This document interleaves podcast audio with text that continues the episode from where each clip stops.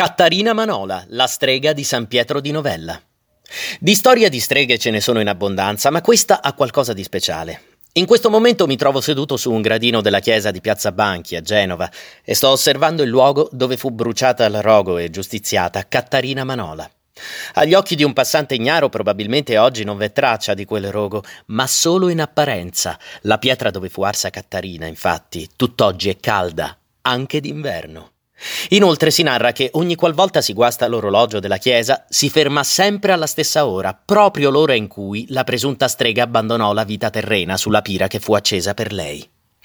Per far sì che questa storia venga raccontata in ogni suo dettaglio, voglio riportare questo saggio che apparve originariamente per la prima volta su Il Mare, periodico del Tigullio, il 5 giugno 1909 a firma di Arturo Ferretto.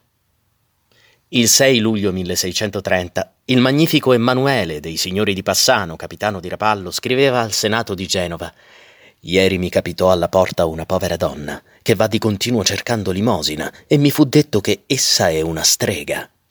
Si cominciò a istituire il processo. La povera cagna, proveniente forse dalla Corsica e che per parecchi anni aveva bazzicato per le gaie pendici di San Pietro di Novella, seguì il destino di tante altre colleghe e portata in Genova. Fu arsa viva sulla piazza di Banchi, accrescendo in tal modo il numero delle tristi vittime della superstizione d'allora.